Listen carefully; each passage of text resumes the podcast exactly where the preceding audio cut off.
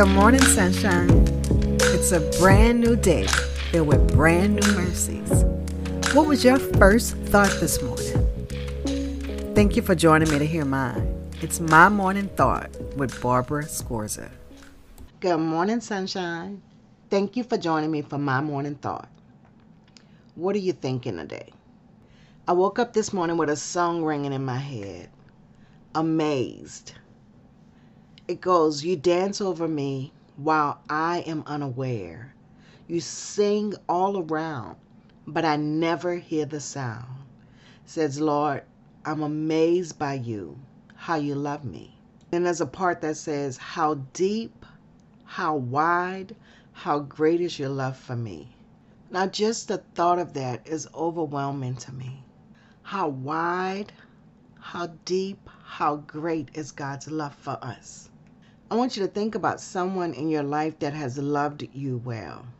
Maybe you fondly remember the love of a father or the love of your mother. Maybe it's the love of a spouse. Maybe it's that friend that stuck with you through thick and thin. The friend that was there with you when times were hard and when times were great. Take a minute and think about that love. Think about that feeling think about even now that you're thinking about it, how it makes you feel. It doesn't compare to God's love for us. It doesn't.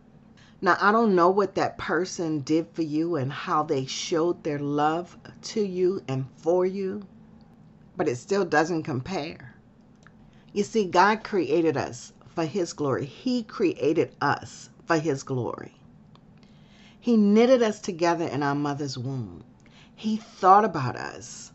He created us with purpose. And then there are times we just did our own thing with no regard or respect for Him, for His love for us. And because of our sin and selfishness, there was a charge against us. And we were guilty and had to pay the price. But even though we did our own thing in the very sight of the one who created us, he said, I'll pay the price. Don't you worry about it. I got you. I got this, and I got your bag. And the price was steep. It had to be a life for life. So he sent his son to die so that we could live. God has you, He has your back. Now, you see, the world doesn't want you to believe that. The world wants you to believe that nobody has your back, that it's just you against the world. The world wants you to believe that because it's just you against the world, hmm, do what you want. Do you. You deserve to be happy. It's all about you. Now, happiness doesn't really lie in the freedom for you to do your will. Happiness lies in the freedom to do the will that God has for your life. And why does God know better? because God knows more. I only know the now, God knows the forever. And because God has your back, you have an unsurmountable force. You're always in the majority, never the minority. This reminds me of 2 Kings 6 when Elijah is in Dothan and he's surrounded by the Aramean army. Do you remember that story? The king of Aram was at war with Israel, and and God kept revealing Aram's every move to Elijah, and Elijah revealed it to the king of Israel. So the king of Israel was always one step ahead. King of Aram, like, hey, somebody telling them what's going on. They're like, none of us. It's Elijah. So he says, go find out where he is. They come back and they tell him he's in Dothan. So he says, go get him. So he sent an army out and surrounded the city. Elijah's servant gets up the next morning like normal, goes outside, and there is this army surrounding the city. 2 Kings 6 and 15 says, When the servant of the man of God got up and went out early the next morning, an army with horses and chariots had surrounded the city. Oh no, my lord, what shall we do? The servant asked. Can you imagine? You go to bed at night and everything's good. You get up in the morning, surrounded by horses and chariots, surrounded. Servant's like, hey, what are we supposed to do here? But you got to remember who has your back. The servant panicked, but not Elisha. Here's what Elisha said in verse 16 Don't be afraid, the prophet answered. Those who are with us are more than those with them. Now, you can't see my face right now, but you know how you lean your head to the side because you're like, what? I'm imagining him saying, like, hey, look, it's me and you. The horses and chariots are out there. What are you talking about? Then Elijah goes on in verse 17. It says, And Elijah prayed, Open his eyes, Lord, so that he may see. Then the Lord opened the servant's eyes, and he looked and saw the hills full of horses and chariots of fire all around Elisha. You see, with God on your side, it's the majority. No need to fear. And Elijah knew it. The servant didn't, but Elijah did. The servant panicked, not Elijah. And Elijah wanted to even offer him some comfort. Let me let me let you in on what I know. I remember Monday evening in 2006. I cooked dinner and we were all getting ready to sit down to eat. It was me, my mom, my youngest son, and my three grandkids. My oldest son was at work. The kids didn't want what I had cooked. They wanted to eat out. One of them wanted McDonald's, one of them wanted Burger King, and one of them wanted Taco Bell. First of all, I wasn't going anywhere. But then, secondly, if I was, I wasn't going to three places. Before I could finish up the meal, my oldest son came home.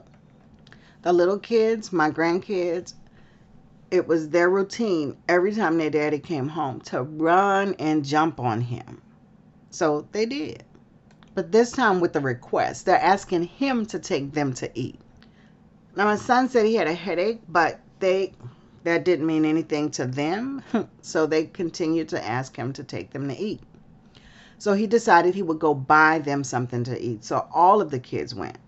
My youngest son, his brother, and the three grandkids, his kids, all left to go get something to eat and the street that they went down actually had all the restaurants that they wanted.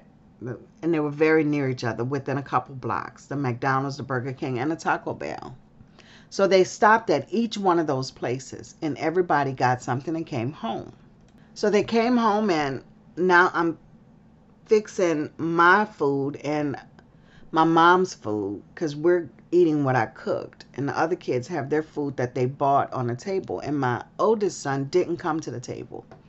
He sat in the living room, and CSI Miami was coming on, which he really liked the show. So I called to him to come to the table because we were about to eat. And he didn't say anything and he didn't come. So his youngest son, who was four at the time, got up from the table to go get him. He said, I'll go get him. So he goes in the front and he says to me, he says, Daddy has spit coming out of his mouth. So I get up and I go in the living room and he's sitting on the sofa, but he's leaning to his left side. And I call his name and he doesn't answer. But he wants to answer, but he can't answer. It was right there that I needed somebody to have my back. I needed to see the angels and the chariots. And God did. He had my back. We were able to call 911 and they were able to get out here and get my son to the hospital. And it was this huge sense of calm over the whole place. It was a feeling, I guess, kind of like Elijah felt. So we didn't panic like the servant, but rather rested like Elijah because we knew who had our back. So my son spent several days in ICU. He had had a stroke, but he came home to us. So today, I am amazed by how he loves us. And I know he has my back. So I know I always have the majority on my side. I hope you know that he has your back. Now, remember the, the song that I started out with? It says, You dance over me while I am unaware. You sing all around, but I never hear the sound. I want you to think about the times when God had your back. Now, you might have to think a little bit because He dances all around and we're often unaware. And He sings all around us, but we never hear the sound. But God has your back. Think about those times when things went right, but it didn't make sense that it should have gone right, like you don't even understand it. God was there. He had your back, and He still has your back. I want to thank you guys for listening, and I really do enjoy it when I hear from you. So you can always go to the website www.mymorningthought.com. Remember on the contact page, you can send me a comment, or you can always send me an email at barbara at mymorningthought.com. Or if you have my number, give me a call text me. I just really love hearing from you. And I'm praying for you. I want you to remember God has your back. Thank you for joining me for my morning thought. And don't forget, I want to know yours. So leave me a note. And until we meet again, do the right thing because it's the right thing to do. I'm your host, Barbara Scorza, and our music was by Ashot Danielyan.